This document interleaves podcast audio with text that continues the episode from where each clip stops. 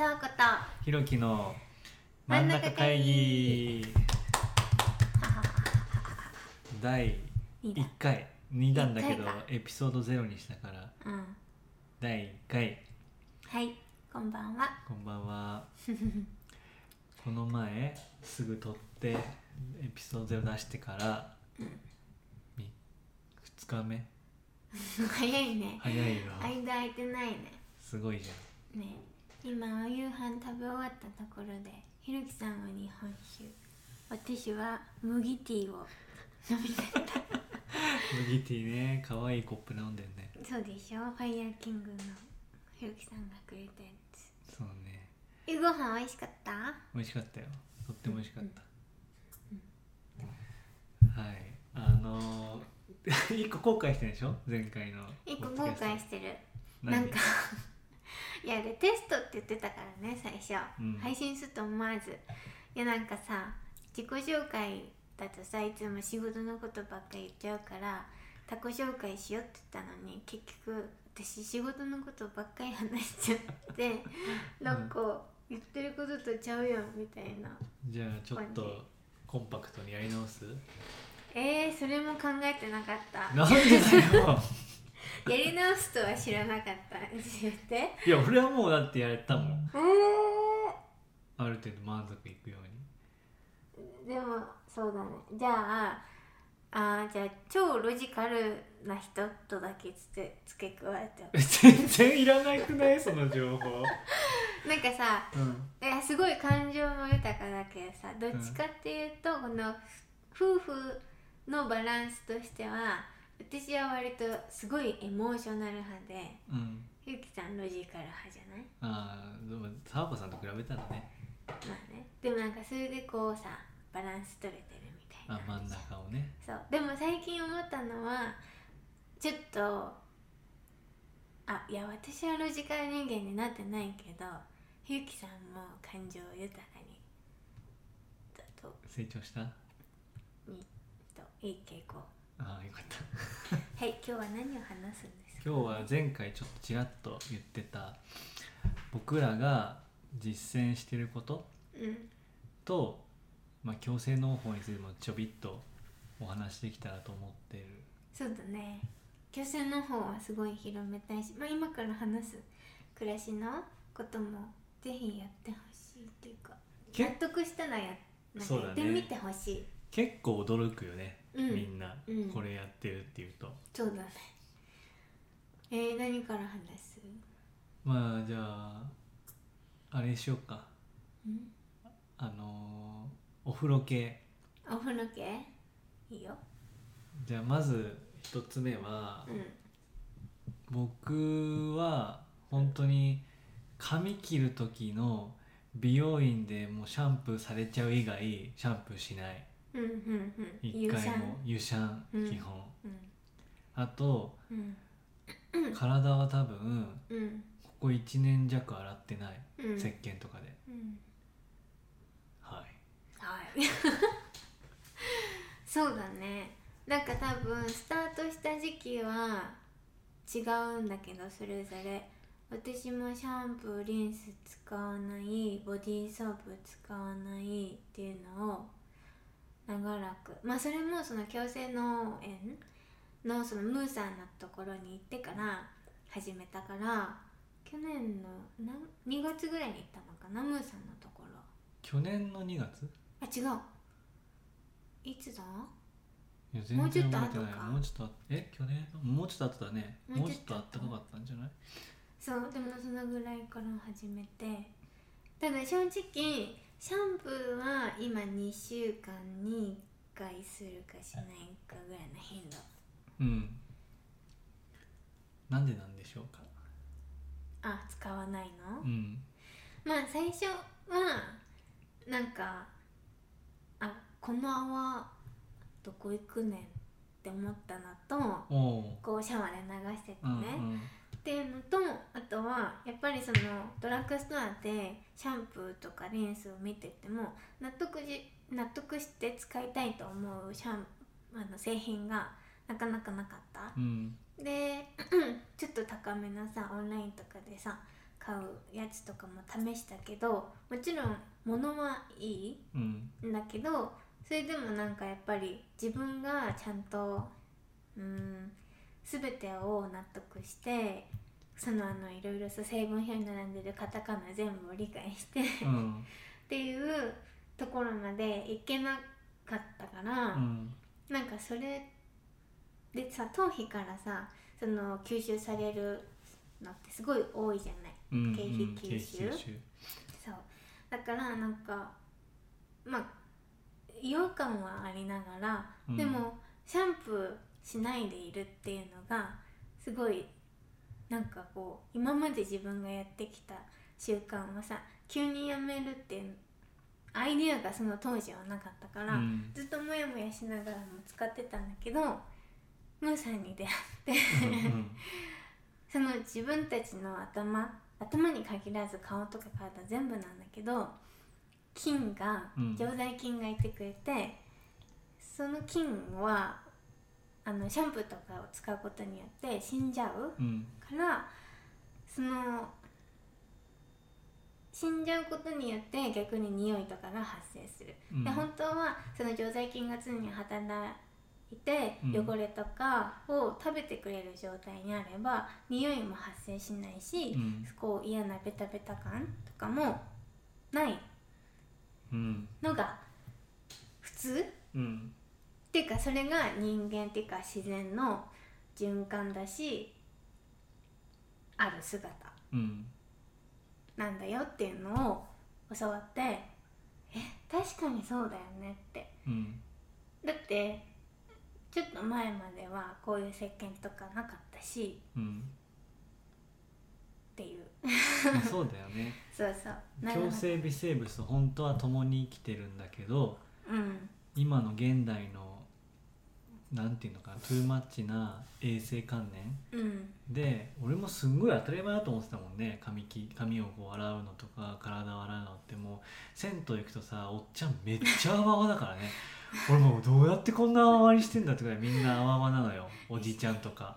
陰謀とかで泡立ててるんでしょ。なのか知らんけどそこまで分析したことないけどでも大体こうクシュクシュするやつ持ってるからさ、タオルとかでシャーって洗っててめっちゃ泡々してさ清潔そうだなって思ってたんだけど、実はねうん。やりすぎというかうん。あの菌を殺しちゃうことによってバランスが崩れてそれゆえに匂いが発生したりとかうん。あと髪の毛なんか特にその油落としすぎるとハゲにつながるっていうね。俺も衝撃だってこれした時ってことはさその整髪料売ってる会社はさどんどんどんどん髪を洗ってハゲさせたらさその後の整髪剤なんつうの、うん。育毛剤かうん。もうセットでさ、うん。売るからさそれは丸儲けだよねっていう、確かにね。怖いループだよね。いやすごいよマッチポンプ式で。だからすごいこう洗いすぎないっていうのはめちゃくちゃ大事で実際俺もやり始めたらうん。寝癖立たなくなったもんね。確かにそれは思った。全然さ、ワックスとかもさつけないし。そいいよね。うもう寝癖立たないからさすごいいいのよ、ね。うん、だし単純になんかお風呂の時間今までってシャンプーリンスやってって言ったらもうさ最低30分とか40分とかお風呂入ってて正直面倒くさいなとか思ってたけど、今その時間も少し減ったしなんか快適っていうか本当にそういうなんかデイリーで使ってるものうん。自分が買わなきゃと思ってるものとかやらなきゃって思ってることこそ見直していくといいいいっていうかなんていうの？いやそうなんだよね。すごい当たり前のようにやってる日常的な習慣ってそう実はめちゃくちゃ間違ってることもたくさんあるからそう。それを見直すことっていうのは、うん。なんか結構なんかあてかやってることが結構マーケティングにはまってることが多いっていうのをすごい感じた。そうだね。ほん。とそうだよ。うん、ほんとね。マーケティングだよ本当に。そうそうそうだからそれを買わないとやらないといられないっていう状態をこう起こさせられてるうん。っていうところに一回気づいたらすごいね生活が変わるしあなくてもいいじゃん。むしろない方がいいかもっていうのはすごいこの1年で感じてる、ねいっぱいあるよね。うん、ちなみに本当にさ臭くないよね。臭くない。ね。うんで私が2週間に1回洗うっていうのはなんか髪があのちょっと硬くなるのが自分の気分がね落ちちゃうからサラサラです。うんねうん。と取り戻せるように2週間に1回とかやるんだけどそう。でもなんかちょっとそれも自分の湯シャンが日頃時間足りてないのかなって思ったりする。まあ、湯シャンはね結構念入りにやった方がいいからね。そう。うん、でも私毛量すごいじゃんすごいのよ。美容師さんに毎回なんかドライヤー超めんどくさいみたいな顔されるぐらい毛量すごいから。うん、俺も多い方だからよくわかる。そう。でもあと1個さすごい言ってびっくりされるの。あのお風呂から離れるけど。何？歯磨き粉。ああね。うん。これはすごい。ちょっと言って。え何が？何が歯すごいの？磨き粉やめることのすごさああで俺ねそんなさ沢子さんほど感動してないかも歯磨き粉やめたのは。え嘘。うん。なんで？だからあんまり適当とか今まで歯磨き。いや超適当だよね。早いよね歯磨きの時 うん間、適当だった。そう。からあんまり延長線上でちょっと歯磨き粉抜けてさらに適当ってやる気みたいなぐらいだからえ。もっとあるんじゃない？沢子さんは。ー、えー私ねこの間すっごいびっくりしたのはあで歯磨き粉をその使わないっていうのもその口内のその菌をうん。殺菌せずにその生かしてはあの働かせましょうっていうあの背景でやめたんだけどなんかそれもだそうでびっくりしたのはね今までこの歯の裏の歯石っていうの白いのさ溜まっててで定期的に歯医者さんとかで取ってもらってたんだけどあんこの間なんかこうもう自分でさお手入れ用にさこうこういう針みたいになってるやつあるじゃん、うんうん。あれでちょちょって削ったらあれが取れたのポロって。え。今までそうやって硬くてすごいもう自分ではケアできないー、うん。だったんだけど多分菌が食べ始めたのかなんかうん柔らかくしてくれたのか、それが自分のケアだけでポロって取れたのがすごいびっくりして。うんだから歯磨き粉やめた効果をすごい感じた。なるほどね。そう。でもあと、まあ、さっきのシャンプーリンスにも関連するけど結構不明なものが入ってるじゃん。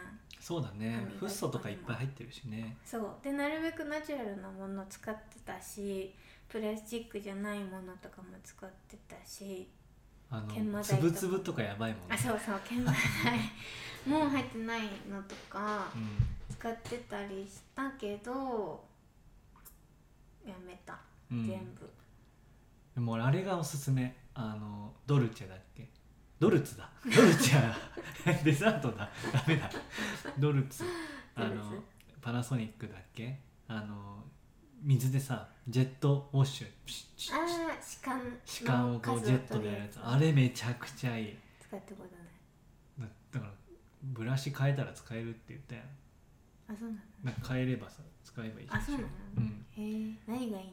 あの水でさ歯の間に俺歯歯歯歯ブラシじゃなくて歯みん歯並び悪いからさうんうん。挟まっちゃうんだいろいろ。はいはいはい。でそれを水でジャッジャッジャッってやると取れるしうんすっきりする、ね。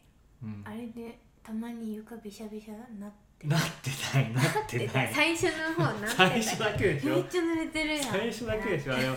よくわちょ出るさ勢いよく分かんなかったからさ濡れたかもしんないけどもう大丈夫でしそうだね、うん。最近はないかも。ょそう。えー、あれいいんだ。あれはおすすめ。へえだから本当にやってみそうだね、うん。そうそう。ね。うん。ね歯磨き粉。あとでもなんかもしきあの気に歯磨き粉使わないの気になるとかだったら回数減らすだけでも全然いいし、ね。たまにあのオイルプリングうん。やってる、ココナッツオイルで。なんかやってたねそうそう。朝起きたらココナッツオイルスプーン一杯であのでくちゅくちゅうがいして、あれだとなんか汚れを浮かしてくれたりホワイトニング効果もあるって調べた書いてあったからそうやったりしてる。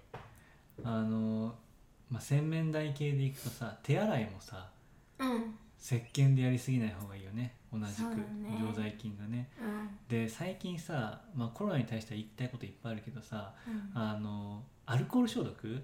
あーやだ。あれ絶対ない方がいいよ。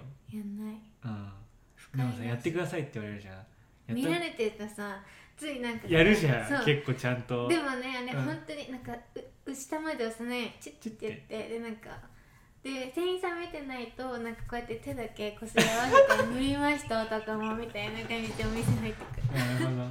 まああれ基本やんない方がいいよ。そうだね、菌を殺すってね。そう。今すごい除菌とかさやっぱこういうご時世だからやっちゃうけどさあんま良くないからね。そうだね。まあコロナの話になるともうひろきさん多分3日3晩話し始める。3日も話せない。3日も話せないけどまあそうね。そうそう。だから手洗いもそうだし。まあそんなあとなんかある？えあとささっきさシャンプーのとリンスのくだりでちょっと言い忘れたんだけどさなんかムーその巨船の方の、ムーさんに結構生理痛とかあうん。と織物うん。がなんかひどいって ちょね相談したの。あそうなの？そうそうそう。でそしたらそれもシャンプーとかの影響あるかもよって。こあ。うさ立った立ってさシャンプーして流すとそのさそう。降りてくるも泡んな。々が結局その膣のあのところについちゃってでそっちのも吸収率高そうだもんな。そうそうそう殺菌というか変に変なバランスになっちゃったりしてるかもよって言われてなんかそう言われてああそうかもって思ったらなんかちょっと楽になった。ああなるほどね、だから結構そのシャンプー頭の経費吸収だけって思ってるかもしれないけど結構さ顔にも流れてるし、その膣のところにも流れててからいろんな影響ってもしかしたらあるかもっていうのをちょっと今一度ね感じるといいかも。確かに。そうだね。お風呂といえばねもう一つやってることがあってあのお湯に、うんあの必ず有機物を入れる。うんうんそれっていうのはそのまあ少ないかもしれないけど水道水の中には塩素が含まれてて塩素もやっぱりこう体の中に入ってくるのは毒だからうんうん私の場合はよもぎ乾燥よもぎをガーゼにくるんででお湯をためるっていうのをやってるそうなんだよね。めちゃくちゃ吸ってくれるんだよね。そうそう。なんか実験見たっつっていやびっくりしたよ。なんかあの塩素に反応するコップに水道水入れてうん。塩素に反応する薬剤をパッて入れたらバーッと最初色が変わったの。うん。でその後に、うん。もう一回同じように水道水にコップ入れて指でくるくるくるってかき混ぜてうん。薬剤入れたらうん。全然反応しなかったの。うん。だからひ指が皮膚の経費した吸収をしてるっていう。そうだよね。そそうだから別によもぎだけじゃなくても本当 その辺に生えてる葉っぱとか枝とか入れるだけでも全然違う。うん。そうだからなんか結構アトピー持ってる人とか肌荒れやすいっていう人は塩素が毒になってる可能性があるから、うんうん。そうなんかそのお風呂の中に有機物を入れるっていうのをちょっと試してみてほしい。有機物っていうか枝葉まあ枝葉とがか塩でもいいし、そうだね、うん。私は結構よもぎのなんか香りとかうん、が好きだから入れてるけど、そうそう入れてみてほしい。いいね。うん。てか本来さなんかこれをこの前聞いてマジかよと思ったけど人間って99%別の生き物でできてるじゃん。っていう話があってさ。うん。ほとんどだから菌とか、うんうん。まあ、ミトコンドリアとか。はいはい。いろんなさ逆に言うと何が人間なんて話になっちゃうんだけどへえそう基本的に共生微生物とうん。ほとんどもう体の全てほとんどそれが共生微生物でできてるから。じゃあ微生物が共生してることで人人間という間が生きてて個体になってるってこと？そもそもご飯食べた後このまま言ったけどさご飯食べた後エネルギー消化ってどうやってできてるかエネルギーにどう換算されてるかっていうとうん。結局その食べたものをミトコンドリアさんが食べてそれでエネルギーを放出してるっていう話だから、結局エネルギーの作成エネルギーの創造ってうん。害虫委託なんだよミトコンドリアさんに。はいはいだから結局そしたら人間ってさいなかったら生きれないしはいミトコンドリアさんがね。みたいな結局じゃあどこがじゃあ1%どこが人間なんだろうと思ってまだ調べてないけどそうなんだって。だから健康ってなんか結局微生物をどうちゃんと生きてるかっていううん。バランスの状態なんだなって思うんですよ。むずい、むずいけど簡単じゃん今のだって。まあ、今のはね。うん。えー、えでもそのえでもさ例えばあお腹の中で赤ちゃんが育っていく時ってさ1個の細胞からさ細胞分裂していくわけじゃん。うん。それも微微生物があそれは分からない。確かに。その細胞分裂自体は勝手に行っていくもんね。うん。なんかどっかから別に集まれってなってるわけじゃない？集まれっていうかまあ一つがパパパパパパパパパパって分離してってんだよな。うんまあそれ話が別なのか。うんそんな感じがするけど、うんうん。まあ、とにかく自分の考えられる範囲とか自分が自分だと思ってる範囲って意外とよく分かんないというか。あ面白いね。自分の境界。だってまあこれを話すとまたちょっとすごいなんかどこまでいっちゃうのかな話だって感じだけど、うんだって自分の中の99%が微生物と共にあって微生物によって自分が構成されてるわけじゃん。っはいはいて考えるとさなんか健康とかさうんすごいさ、インプットしたら健康になるみたいなさはいうん短絡的な考えがあるけどさうんそんなもんじゃなくてめちゃくちゃ複雑なんだと思うんだよね。そうだねでもその微生物たちがいかにこう自分の仕事をできるかっていうのは大事だよね。そう。だから殺しすぎないっていうのはめっちゃ大事だよね。そうだね。なんかそれをやっぱり考えてじこうやっていくことが健康法なの？まあ一概には言えないな。まあ一概に言えないし多分知れば知るほどないんだよ。いい食べ物とかって別に。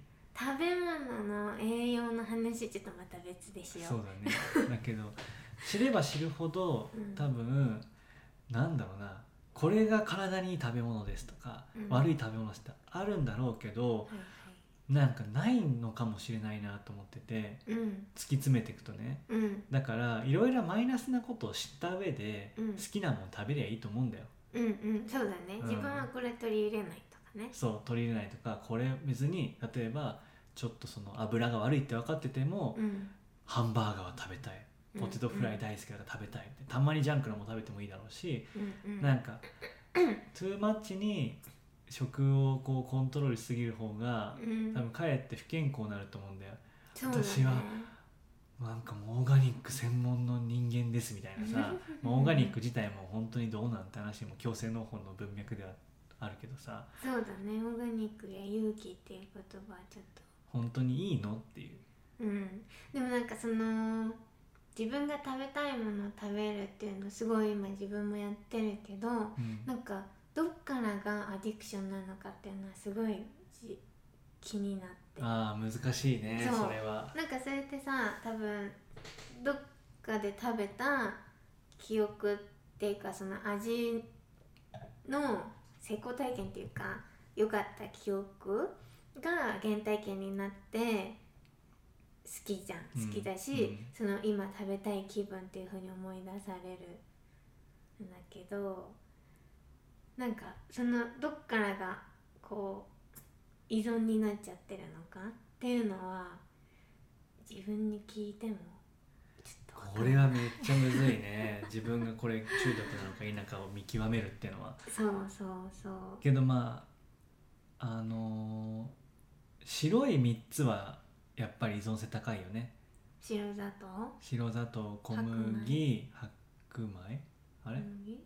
白砂糖小麦白米かな？脂肪。じゃあ白砂糖小麦脂肪。小小麦脂肪？この3つの逆に言うと飲食店やるんだったらこの3つ入れ込めって話なんだよ。うん。うわ顧客にアディクションを生むために。怖い。そう。そっか。だからここはケアした方がいいと思うそうだねうん。分かってるんだったら、そう二郎系ラーメンとかマジで最強だよ。その観点で言うと。でも食べたかったら食べるでしょ。食べるけど、うん。でもあそこに並んでる人たちは大体もうそのアディクションループにはまってるんだと思う。あそうなんだ。食べたことない、気食にるべなくていいと思うけどでも美味しいもんは美味しいんだけどね、うんうん。そう。とか、まあ、とにかくそう。その小麦砂糖うん。脂肪うんうんはもう逆に言うとレストラン業界で当たり前なんじゃないかな、これを入れる時は勝ちみたいな。まあうん。そうだね。コントロールされちゃってる部分多いよね。そうそうそう。なので何の話だかちょっとあれだけど、うん。まあそうだから食べ物もうん。分からんからうん。とにかくまずは知っといて、で好きなもの食うと。そうだね。そうしようんですね。ちょっと強制の話全然してないじゃん。ムーさんよく出てくるけど。うあムーさん。そうだね。なんかそのまあなんで矯正の方がいいかっていう話はちょっと置いといて。置いとくね。なんかその私たち2年ぐらい前にさ山梨の方にさうん。移住したじゃん。で私のおじいちゃんおばあちゃんがもともと農家で畑やっててでなんかこう毎年その季節になると旬の野菜とか果物とか送ってくれるっていう体験が私の中ではすごい大きくてうん。そうだから自分もい畑っていうかこう食べるものうん。を自分で作りたいしもしそれ自分が食べる以上のものができたなら誰か大切な人にも食べてもらいたいなっていう思いがあってうん。で移住して間もない時にそのもともとおじいちゃんがやってた畑の一部を借りてうん。やってたんだけどその時はこう周りもそのその農業でその生計を立ててるようなだからこう JA とかに出荷してっていうような、まあ、いわゆる観光農業をやってたわけですよ。でもなんかそのやっぱり企画のものを作るとかある一定の量を毎年作らなきゃいけない。それはもちろんあのお金を稼がなきゃいけないから。っていうためのやっぱり農業だとあの肥料を使ったうり、ん農薬を使ったりっていう場面を、まあ、私の周りの畑でもやってる人がすごく普通にいた。うん。で今まで多分そこに疑問は抱いてなかったんだけど自分がいざそうやって食物を作るってなった時にやっぱ疑問だっただよね。うん。なんか本当にこれって自然なの？うん私の場合は別にいくらいくら稼がなきゃいけないとかじゃないからむしろなんかこう自分が心地いいやり方でで自然が大好きだから土とかそれこそ微生物とかのことを考えながら野菜とか果物を作りたいって思った時にこう今いろいろ、まあ、自然農だったり有機農法だったりパカルチャーだったりってうんいろいろある中で調べてったらある時共生農法っていう言葉に出会ってで「え何これ?」って思ったってでもいろいろ調べてったらすごいいいじゃんってなってでもあんまりわからないうちにその伊勢に共生農法をやあの提唱してるその大塚さんこあのムーさんって呼ばれてるおじさんがいてでその人の農園にお邪魔したらやっぱりこれ素晴らしいってなって今ねそれをやってんだけどちょっと共生農法の説明はひろきさんがして。俺がするの？これちょっとエピソードを分けた方がいいかもしれないぐらい長くなっちゃう気がごするけど。めんね今長かったね。あいいよ全然全然。でもその共生農法ってちなみに共生的と共に生きるなんか微生物のさっきの話とつながっちゃう気がするんだけど実は違くて協力してい、えー、と生きる農法なんだよね。うん。でこれはすごい面白い農法でうん。どうしようどこから話そう。てか、まあ、ちょっと紹介は、うん。あのムーさんのブログを読んでほしいから貼るのと、うん。強制農法とは何ぞやっていうのもうん。実はこれソニーがこのプロジェクトに大きく出資をしていて、うん。SDGs を掲げてねその文脈で、うん。ソニーのこの強制農法ラボみたいのを立ち上げていてその人そのやってる船橋さん船越さん船橋さん？船橋さん。はムーさんの弟子さんそうそうそう。なんだからその大企業も注目してアフリカのプロジェクトはすごい印象的だったんだけど、うんうん。アフリカでねうん。その作物をどう育てるかみたいなことをうん。やるプロジェクトが実験的なものがあってうん。でいろんな国からいろんな農法を取り入れたんだけど、うん。その共生農法が一番ねうん収穫率が高くて、安定してね成成果を上げたんだよね。うん。なんかそういうのもすごい惹かれるポイントだったしそうエビデンスがてかそのね強制農法の背景にはちゃんとななんかただその収穫するとかじゃなくてなんか物理学とかこう生物の進化とかそういうものを模倣した形うん。でその森とか畑を作っていくからうん。すごいなんか納得するんだよね。そうだね。うん、なんかこう一部分だけを切り取ってないというか本当にすごく上のところから高いところから視点を持ってみて全体感うん。で捉えて、その言ってる農法だから納得しかない。そうだね。すごくこう、まあ、分かりやすいしねそうさなんかしかもそれはとても現代の常識から外れてるところもあるからうんうん。それが面白いよね。えざっくり強制農強制農法でやってる畑についてちょっと言ってみて。え共生の畑について？てかまず土の浄化なんだよね。うんうん。そのうーんどっから話そうかって感じだけどうん。その全ての植物野菜も含めた植物とか全てのい生き物は糸を持っていて必ず。う。ん。でじゃあ植物の糸は何かっていうと地中に入ってる汚染物質というかうん。土の中で汚れてるしまってるものをいかに吸い上げて外に出していくかっていうのが一つ大きな役割であると。でそれが例えばあのなんで野菜が大きく育つかっていうとまさにそれで、うん。地中のゴミを吸い上げて育つ。そうそう。で化学肥料とか有機農法はそれを利用していて地中に養分、まあ、いわゆる土にとっては邪魔なものを入れてそれを野菜に吸わせて大きくさせるっていうのが今の農法。うん。で本来土はクリアな状態が一番あるべき真ん中な姿。だから本当はどの土もどの植物もそうあるように頑張ってる。そう。だからこう長い時間はかかるけれども植物ってそこにいるとただ上その根からその土からいろんなもの汚れとかを吸ってきれいにしてくれるから別に人間が有機物をとかなんか無駄なものを与える必要はない。うん。そう。だから巨人農法の、まあ、これは自然農とかも一緒かもしれないけど基本的に耕さない、うん。肥料も与えない農薬も与えないで水やりもしない。その天の恵みでね、雨からのその水だけでこう植物を育てていく。そうだからなんかこう私たちがスーパーとかで見慣れてるようなあの野菜とかってすごくこう丸々してて、うん。あのまあ大きいけれども強制農園でできた野菜ってちょっと貧相と言っちゃ貧う相、ん。だけど味がとにかく詰まっていてみずみずみずみずしくはないか。